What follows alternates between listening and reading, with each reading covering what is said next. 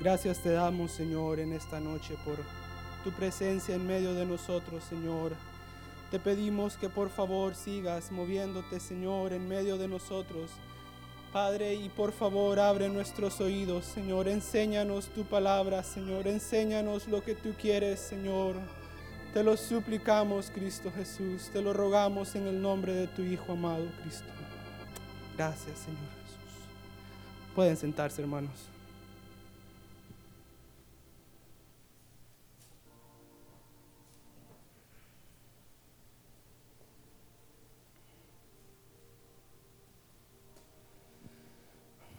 Bueno, buenas noches. Eh, no crean que traje la computadora porque tengo un montón de cosas. Lo que pasa es que les voy a contar más o menos qué pasó.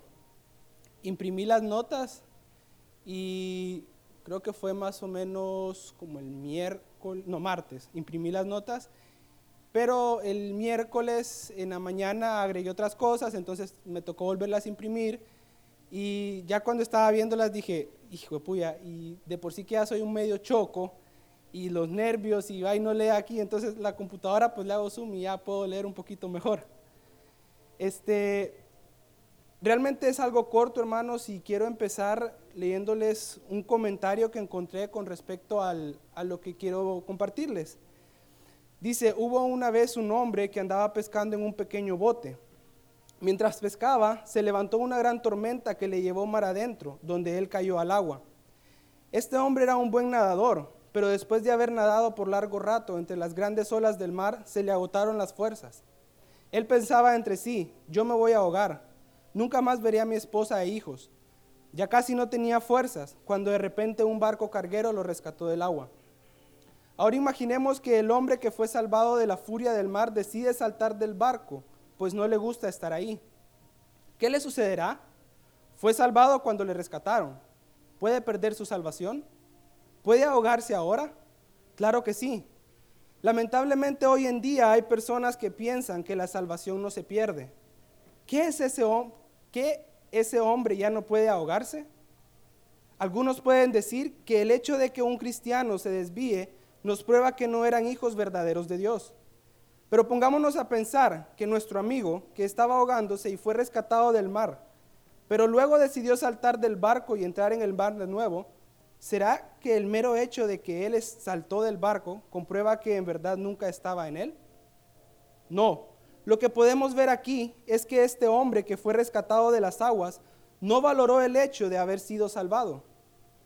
Él recibió salvación, pero no la valoró. Él despreció la salvación, él vio de menos el haber sido salvado.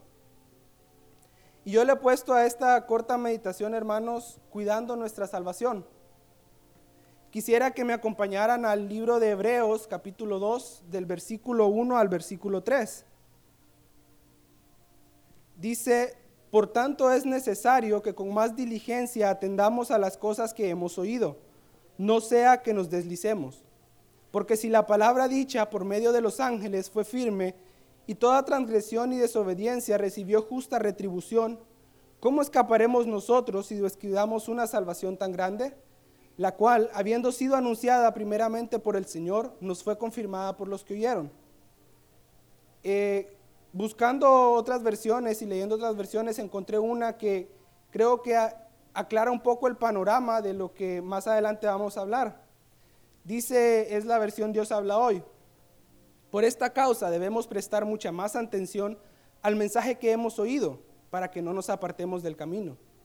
Los mandamientos que Dios dio en otros tiempos por medio de los ángeles tenían fuerza de ley, y quienes pecaron y los desobedecieron fueron castigados justamente. ¿Cómo pues escaparemos nosotros si descuidamos una salvación tan grande? Pues el mismo Señor fue quien anunció primero esta salvación, la cual después confirmaron entre nosotros los que oyeron ese mensaje. Eh, creo, hermanos, que cada uno de nosotros aquí en algún momento hemos recibido o hemos oído del Señor algo, ya sea por uh, una prédica, por profecía, por medio de la alabanza, en nuestro tiempo de oración, en nuestro tiempo de lectura. En algún momento algo hemos recibido del Señor. Y si vemos el versículo, dice que es necesario que con más diligencia atendamos a las cosas que hemos oído para que no nos deslicemos, o como dice la otra versión, para que no nos salgamos del camino.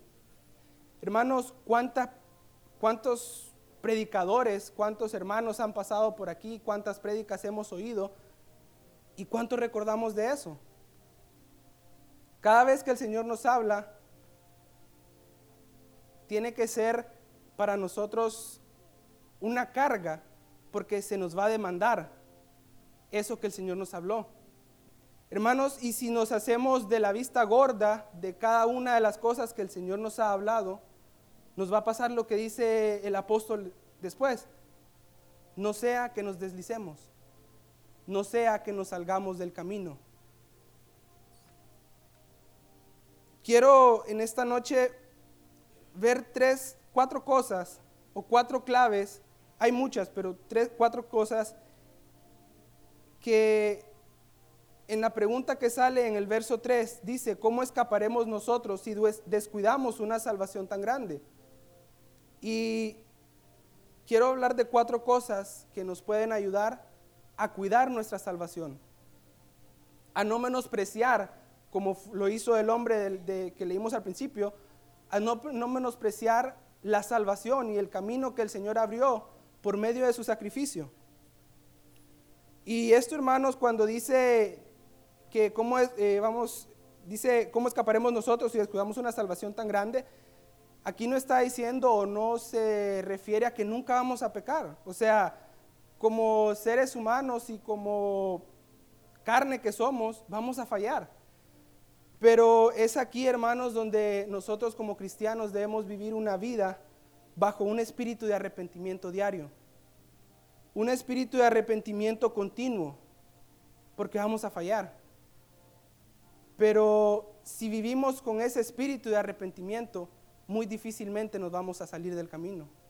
Y muy difícilmente vamos a descuidar una salvación tan grande. Porque día a día vamos a estar reconociendo el sacrificio que Jesús hizo por nosotros. El primer punto que quisiera, o la primer clave que quisiera eh, hablar es que debemos esperar en la palabra de Dios y guardar sus estatutos. Dice Salmo 119, 81, desfallece mi alma por tu salvación, mas espero en tu palabra. Muchas veces en medio de nuestra caminata como cristianos, el Señor nos va a meter en situaciones donde probablemente no vamos a encontrar una salida. En situaciones donde tal vez todo lo que hagamos va a parecer que está en contra de nosotros. O en momentos donde simplemente vamos a sentir que morimos. Pero es ahí, hermanos, donde podemos echar mano de todas aquellas cosas que el Señor nos ha hablado. Como decía la profecía, Vamos a ver hacia atrás todo lo que el Señor nos ha hablado. Por eso es importante que atendamos con diligencia a lo que hemos oído. Porque en esos momentos, en esas situaciones, vamos a ver atrás y vamos a ver lo que el Señor nos ha prometido y vamos a poder aferrarnos a esas promesas, a esa palabra, a esas cosas que el Señor nos ha hablado a medida que hemos ido caminando. Y entonces todas las cosas van a empezar a agarrar sentido. Vamos a empezar a ver el porqué de las cosas. Vamos a poder confiar en el Señor plenamente. Dice Salmos 119, 115, lejos está de los impíos la salvación, porque no buscan tus estatutos. Cuando yo leí este verso, hermanos, eh, entró temor en mi corazón, porque a veces nosotros creemos que apartarnos del camino es hacer lo que el mundo hace, o ay, me voy a meter a un lugar, una discoteca, qué sé yo, eso es apartarme del camino. Pero hermanos, el simple hecho de dejar los estatutos del Señor, su palabra, puede apartarnos del camino. Y quisiera darles un ejemplo de esto y lo encontramos en Segunda de Crónicas 12 del 1 al 5. Y este es el rey Roboam. Dice, cuando Roboam había consolidado el reino, dejó la ley de Jehová y todo Israel con él. Y por cuanto se habían rebelado contra Jehová, En el quinto año del rey Roboam subió Sisac, rey de Egipto, contra Jerusalén, con mil doscientos carros y con sesenta mil hombres de a caballo. Mas, mas el pueblo que venía con él de Egipto, esto es, de libios, suquineos y etíopes, no tenía número. Y tomó las ciudades fortificadas de Judá y llegó hasta Jerusalén. Entonces vino el profeta Semaías a Roboam y a los príncipes de Judá que estaban reunidos en Jerusalén por causa de Sisac. Y les dijo, así ha dicho Jehová, vosotros me habéis dejado, y yo también os he dejado en manos de Sisac. Más adelante en el capítulo, hermanos, sí vemos que el rey se humilló y el pueblo se volvió. Pero el haber dejado la ley y los mandamientos del Señor les costó que el enemigo entró a la tierra. Dice que habían ciudades fortificadas y muros, pero fueron una nada ante el, ante el enemigo, porque Dios mismo los entregó a sus enemigos. Y eso mismo puede pasar con nosotros. El otro punto que quisiera tocar es que debemos buscar la gracia de Dios. Dice Hebreos 4:16, eh, acerquémonos pues confiadamente al trono de la gracia para alcanzar misericordia y hallar gracia para el oportuno socorro. Me llama la atención que dice en la segunda parte, hallar gracia para el oportuno socorro. Si dice hallar, significa que hay que buscarla. O sea, no es que simplemente vamos a estar ahí y va a llegar. Hay que buscarla, hay que hallar gracia para el oportuno socorro. El buscar la gracia de Dios, hermanos, involucra muchas cosas. El acercarnos a Él día a día, buscarlo a Él, buscar el favor del Señor día a día, así como Esther buscó el favor del rey. Como cristianos, hermanos, vamos a enfrentarnos a luchas, Vamos a enfrentarnos a situaciones difíciles donde solo por la gracia de Dios vamos a salir adelante. Donde solo la pura gracia y misericordia del Señor nos van a sustentar y nos van a hacer seguir adelante. Vamos, como vimos anteriormente, a desfallecer. Probablemente nos vamos a sentir débiles, que ya no podemos, pero solo su gracia nos va a, a ayudar. Otro punto para encontrar la gracia de Dios es amar la palabra de Dios. No solo es leerla, sino es guardarla y atesorarla. Y creo que aquí los que estamos en el concurso eh, podemos dar fe de que ha sido una bendición y es una bendición el aprender la palabra del Señor. Y aquí voy a a tomarme la, la libertad de animar a los jueces, a los entrenadores, a que también lo hagan. Yo sé que puede ser un poco más difícil, parecer un poco más tedioso el hecho de venir a las 2, de 2 a 5, de 2 a 6 ya cuando se acerca la competencia, y aparte de eso memorizar. Hermanos, déjenme decirles que se están perdiendo de una gran bendición. El hecho de estar ahí es una bendición, no, no, no digo que no, pero aparte de que nos ayudan a nosotros, ya cuando se sabe toda, la escritura, eh, de veras créanme que es una gran bendición. El domingo que, que, me levanté de la orquesta y estaba el video, apagué las luces. Ya cuando iba para allá vi que el pastor me hizo una seña, la cual no entendí mucho, entonces me acerqué y cuando me acerqué me dijo, te toca el jueves.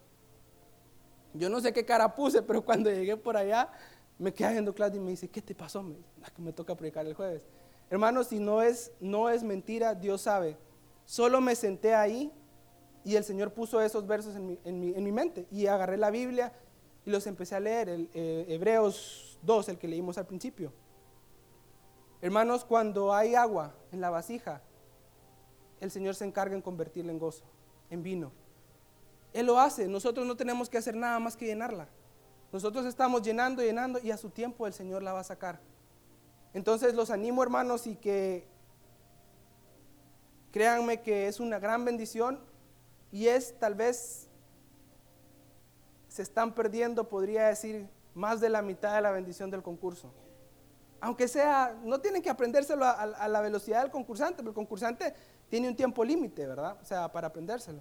Pero de veras créanme que es una bendición. Dice Proverbios 3 del 1 al 4. Hijo mío, no te olvides de mi ley y tu corazón guarde mis mandamientos, porque largura de días y años de vida y paz te aumentarán. Nunca se aparten de ti la misericordia y la verdad. Átalas a tu cuello, escríbelas en la tabla de tu corazón, y hallarás gracia y buena opinión ante los ojos de Dios y de los hombres. Hallaremos gracia, hermanos. Hallaremos gracia al hacer lo que el Señor nos manda. Otro punto, y créanme que este punto lo pensé mucho en ponerlo, pero, y es, debemos poner muros. Debemos poner muros en, nuestros en nuestras vidas. Lo digo como jóvenes, en este caso a los padres, poner muros alrededor nuestro. Y como jóvenes, créanme que muchas veces es difícil. Y yo miraba mientras leía, y no es el hecho, jóvenes, hablando de nosotros, no es el hecho de, ah, sí, está bien, ni modo, no tengo de otra.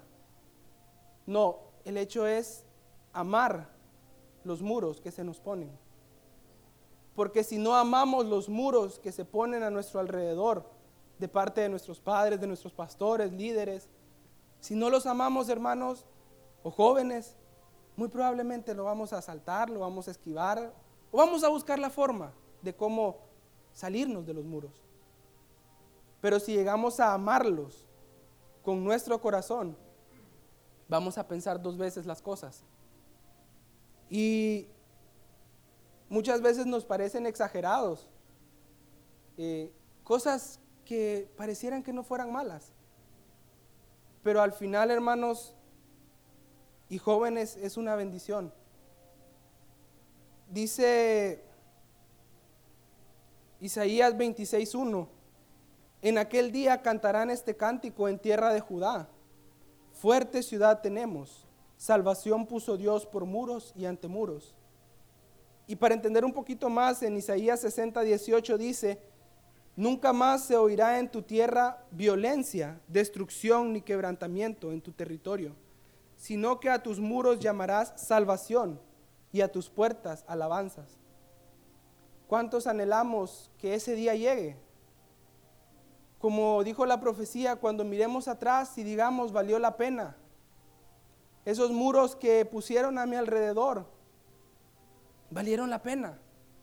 ¿Cuántos anhelamos que el día llegue cuando podamos estar delante del Señor y decirle, Señor, aquello que no entendía, aquellos muros que mi papá me puso que no entendía, Señor, valieron la pena. Señor, si no fueran por ellos, yo no estaría aquí. Dice, llamarás a tus muros salvación. Creo que como jóvenes es tiempo de amar los muros. Es tiempo de anhelarlos, hermanos, jóvenes. Es tiempo de decir, Señor, ya no quiero seguir siendo el mismo. Día con día la maldad aumenta, el pecado incrementa, el río de iniquidad es aún más fuerte, pero todavía hay esperanza. Todavía podemos amar los muros que se nos ponen. Todavía hay tiempo de llamar a nuestros muros salvación. Y ligado a esto va el siguiente punto, que dice, debemos levantarnos del sueño debemos estar vigilantes. Romanos 13:11 dice, y esto conociendo el tiempo, que es ya hora de levantarnos del sueño, porque ahora está más cerca de nosotros nuestra salvación que cuando creímos. El tiempo se está acercando. El día ya está cerca, ya está a la puerta. Es tiempo de que nos levantemos. Hermanos, la iglesia ha caído en un sueño y por algo lo dice el apóstol en ese versículo, es tiempo que nos levantemos del sueño, porque como iglesia hemos caído en un sueño profundo, Pero déjenme decirles, y con dolor lo digo, el sueño de la iglesia es por culpa nuestra. Porque como hogares, como familias, como individuos que somos, nos hemos dormido y hemos bajado la guardia. Hermanos, ¿ustedes creen que si nosotros oráramos fervientemente, si gimiéramos en lo profundo de nuestro corazón, en nuestro tiempo personal, tal vez los cultos no durarían dos horas, durarían tres, cuatro bajo el espíritu de arrepentimiento. ¿Pero por qué? Porque hemos caído en ese sueño y en ese profundo dormir. Porque en lo personal, en nuestros tiempos privados, probablemente no estamos haciendo. O lo hacemos de mala gana o no lo hacemos. Pero hemos menospreciado, hermanos. Hemos menospreciado muchas veces ese sacrificio, ese camino de salvación que el Señor ha trazado y Él trazó desde el principio del mundo. Y el Señor se duele cuando Él ve eso, porque es su sacrificio, es su vida. El Padre se duele porque fue su Hijo quien murió por nosotros.